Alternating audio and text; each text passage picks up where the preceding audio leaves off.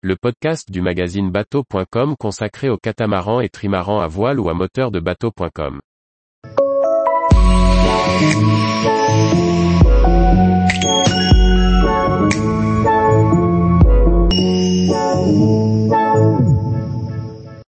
Rebelle 8, un prao à voile qui mise sur la stabilité et la sécurité. Par Briag Merlet.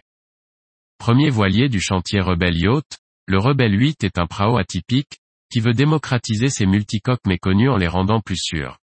Marco Masi, à l'origine du projet, nous en dévoile les détails. Le chantier italien Yacht est né de la passion de Marco Masi pour les praos. Ces multicoques amphidromes, avec un seul flotteur latéral, affichent de belles performances.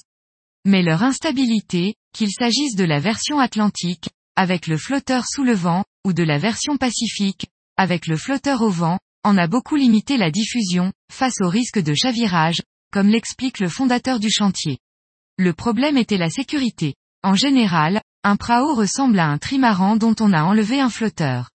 Notre idée, avec l'architecte Alessandro Comuzzi, était d'ajouter une quille sur le côté avec le moins de stabilité.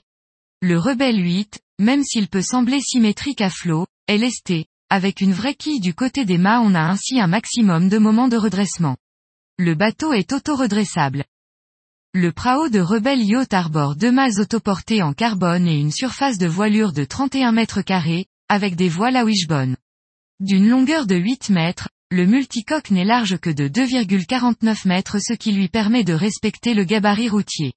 Son déplacement total annoncé est de 1500 kg, avec 300 kg de lest. Une quille à bulbe rétractable permet de passer de 2 mètres à 50 cm de tirant d'eau.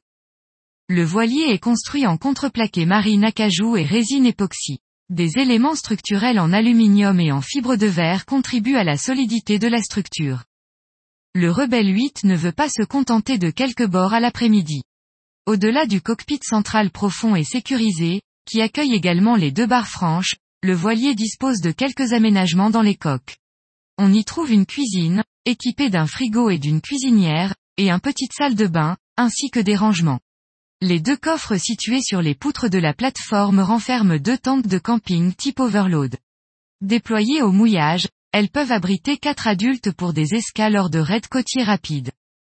Mis à l'eau début juillet 2022, le premier exemplaire doit rapidement débuter ses essais en mer en Toscane. Tous les jours, retrouvez l'actualité nautique sur le site bateau.com. Et n'oubliez pas de laisser 5 étoiles sur votre logiciel de podcast.